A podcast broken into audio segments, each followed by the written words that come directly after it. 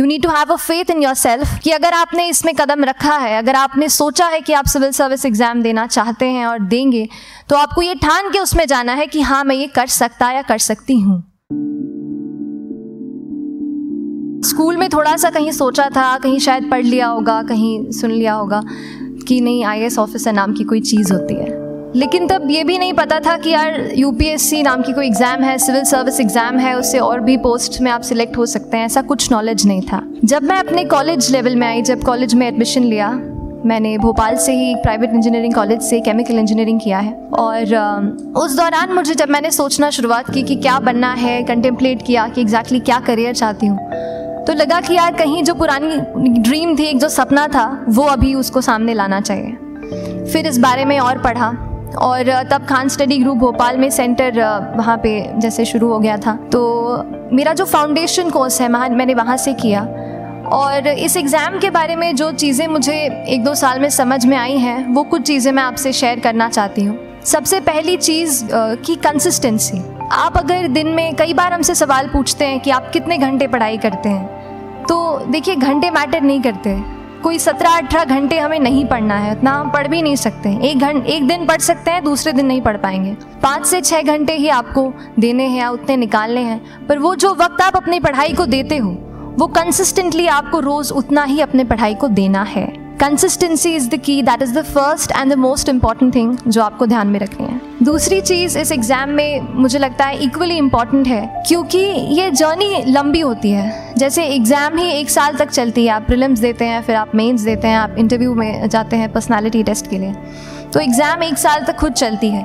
उसके पहले मान लीजिए आप एक डेढ़ दो साल पहले से प्रिपेयर कर रहे हो तो ये जर्नी काफ़ी लंबी रहती है। उस जर्नी में मेंटली अपने आप को मोटिवेट रखना, अपने आप को बूस्ट करते रहना, वो भी इक्वली इंपॉर्टेंट है।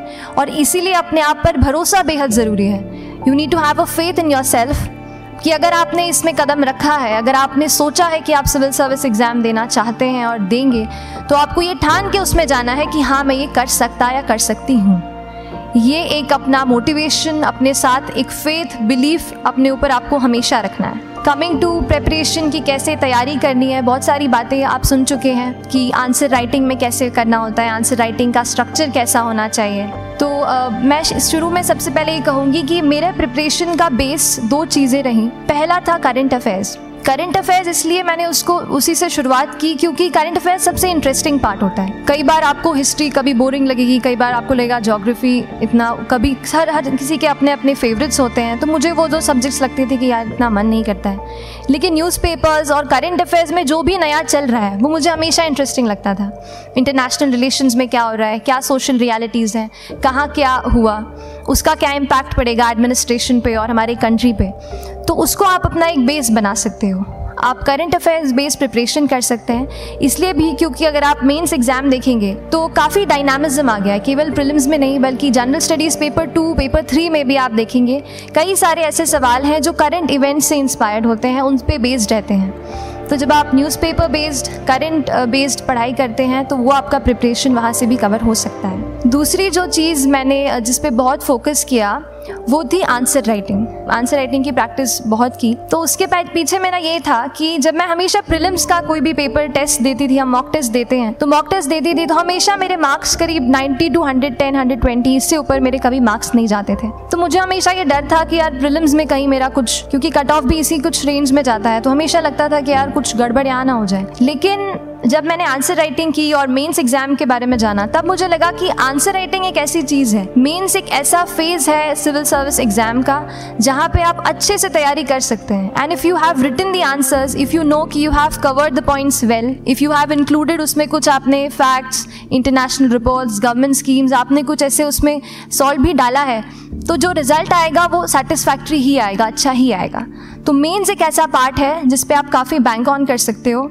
मैं जब पर्सनालिटी टेस्ट भी मैंने दिया तो इस बार भी आप नंबर्स देखेंगे तो आसपास की रैंक के हिसाब से मेरे नंबर्स उसमें कम हैं। लेकिन it is just the general studies and the answer writing part जो मेंस के जो वो है मार्क्स हैं, या मेंस का जो एक फैक्टर रहा, वो मेरे लिए सबसे ज़्यादा इंपॉर्टेंट डिसाइडिंग फैक्टर रहा है। तो अपना एक्सपीरियंस यही बताऊँगी कि आंसर राइटिंग पे आप विशेष फोकस कीजिए। जैसा स्ट्रक्चर आपको बता ही चुके हैं कि इंट्रोडक्शन में कैसे आपको शॉर्ट रखना है बॉडी एंड देन कंक्लूजन उसमें छोटी चीज़ जैसे मैं अभी मेंशन कर रही थी, आप एक इंश्योर कीजिए कि देखिए, जो भी एग्जामिनर आपकी कॉपी चेक कर रहे हैं, वो दिन में दस, पंद्रह, बीस कॉपीज चेक कर रहे हैं। तो उन सबसे आपको अलग कैसे आप अपनी कॉपी दिखा सकते हो? ये चीज़ आपका प्रेजेंटेशन और आप जिस तरीके से आंसर लिखते हो कंटेंट को, वो मैटर करेगा। आप इंश्योर कर सकते हैं कि आपके आंसर में कुछ फैक्ट्स गवर्नमेंट की स्कीम्स, कुछ कमिटीज़ बैठती हैं, जैसे एक प्रिवेसी पे justice B N Shri Krishna committee की रिपोर्ट आई है।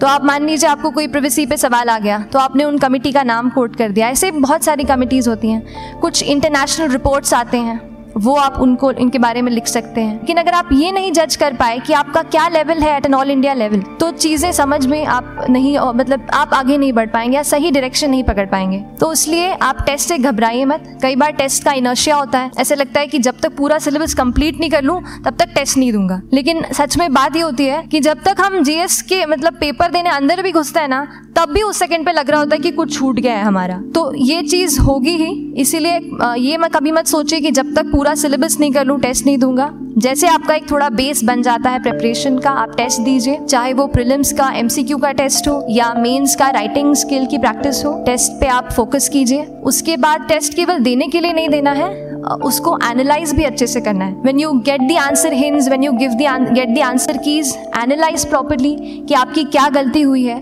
और उससे भी सीखने की कोशिश कीजिए कि क्या कुछ नया मुझे इस इस टेस्ट पेपर से या इस आंसर कॉपी से मिल सकता है। मन में बहुत सारे फियर्स थे। मैं भी एक नॉर्मल फैमिली से हूँ। मेरे फैमिली में किसी ने आज तक सिविल सर्विस का पेपर भी नहीं लिखा था। तो मन में बहुत सारे फियर्स थे डाउट्स थे। क्या होगा? कैसे होगा? तो हो सकता है आपके मन में भी ऐसा हो। बस एक चीज़ है आप ज्वाइन करते हैं class that will only provide you a direction वो आपका रास्ता दिखा सकते हैं आपको कि इस रास्ते पर आपको चलना है। लेकिन चलना उस रास्ते पे आपको खुद है। You have to work on your own कभी ये मत सोचे कि मैं वहाँ नहीं जा पा रहा हूँ तो नहीं हो सकता यहाँ है तो हम एक्सक्यूजेस बनाते हैं कई बार चैलेंजेस आते हैं। तो मैंने कॉलेज uh, के साथ प्रिपरेशन की। तो उसमें भी काफ़ी दिक्कत आती थी। कभी कभार कॉलेज की एग्ज़ाम होती थी तो इसमें मैं अपना उतना वक्त नहीं दे पाती थी। तो उस मोमेंट पे फिर प्लानिंग ने मुझे बहुत हेल्प किया कि हम किस तरीके से अपने कॉलेज के एग्ज़ाम के लिए प्लान कर लें। जैसे मैंने इंजीनियरिंग की है और मुझे पता है कि हम इंजीनियर्स एक महीने से ज़्यादा पहले से पढ़ते नहीं हैं। पढ़ते हैं क्या? तो वो चीज़ आप ध्यान रख सकते हो, उसको अपना स्ट्रॉन्ग पॉइंट बना सकते हो।